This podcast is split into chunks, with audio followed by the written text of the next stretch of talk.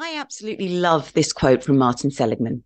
He said, I would help a patient get rid of all his anger, anxiety, and sadness. I thought I would then get a happy patient. I never did. I got an empty one. This is because the skills of flourishing go beyond those of minimizing sadness. And that was Martin Seligman writing in Flourish in 2011. And so I thought I'd reflect today on what makes for a long and healthy life. Well, psychologically, Seligman's research in the field of positive psychology has shown us that longevity and happiness seems to be related to healthy relationships, a sense of meaning and purpose, and being in a state of flow, really enjoying those moments. So, what can help us are all of those things that bring about that sense of meaning, that sense of being in the zone, that connectivity.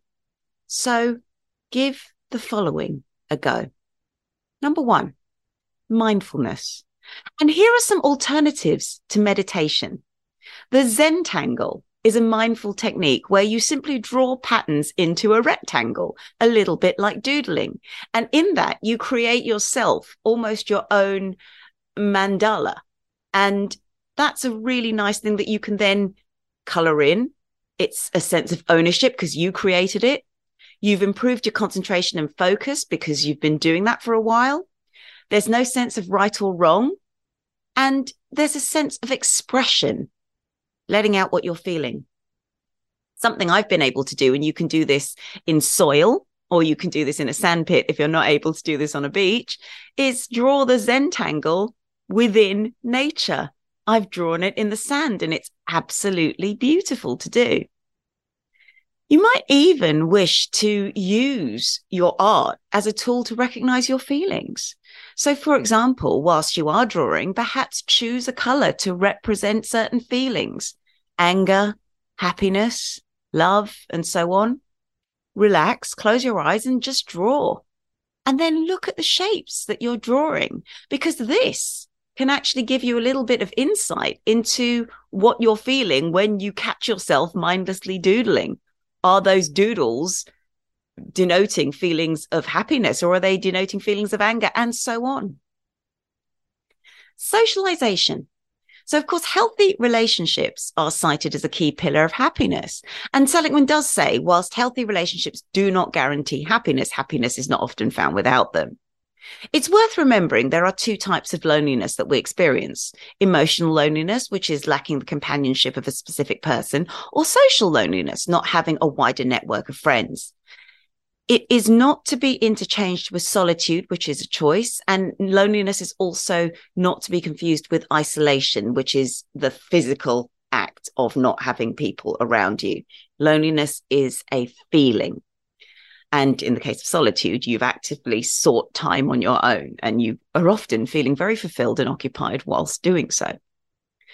However, if you are feeling lonely, if you are lacking social connection, and if you know it within yourself, the outlook is not brilliant. Holt Lunstad found in 2015 that this lack of social connection and feeling it really increased the likelihood of mortality by 26%. Loneliness has also been associated with other physical illnesses such as heart attacks and strokes. And having few connections with others may also contribute to a decline in mental health and has links to dementia as well as depression. It may also be that if we don't see others, it can lead to a spiral of negative feelings, which can include even fearing other people or lacking trust in others, and even feelings of low self esteem because we might worry that we're struggling to make conversation with others because we just haven't practiced it. Not having someone to share worries with can lead to overthinking or having very biased views, which may not be true. So, here are some things you can do, which also can relate to the third pillar of happiness, which is finding a purpose. So join a class, a club, or volunteer, something you've always wanted to try or something you've always enjoyed. Because volunteering can also give you that sense of extra fulfillment because you're giving back to the community. And you might also find very like minded people that you can get on with. Also, don't forget when it comes to volunteering, it's not just about spending time doing whatever for a fundraiser. You might wish to offer a charity your talents and teach something, or you might even want to become a trustee. You might also be able to advocate for societal change. Sometimes I say we don't always need a psychologist, we need a sociologist instead. When you're working within that realm of charity and community, you might recognize that actually it's not for the want of people getting involved, but uh, there's no accessibility. There comes a point where we need to advocate for the government to collaborate with urban planners or with charities or with town planners to ensure that there is accessibility and allows a place and space for people to get involved with things that boost their well-being.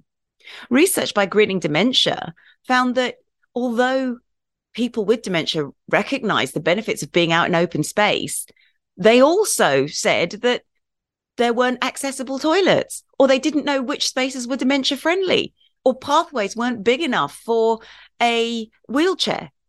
Even in my own work, when I've been speaking to people in the community, people have talked about how going to one of their community meeting groups is one of the most important and amazing parts of their day Unfortunately, what's happened is the council has removed the bus route.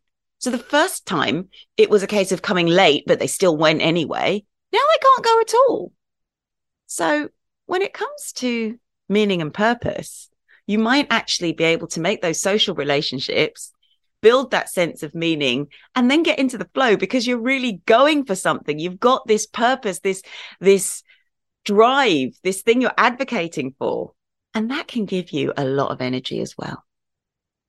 So really think about some of the ways we can come together.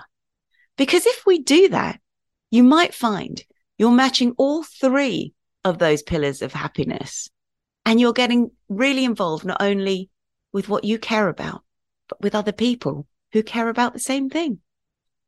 Of course, if that is too much for you, go back to the mindfulness but you might actually find within that mindfulness, there are things that maybe get you angry enough to find your purpose.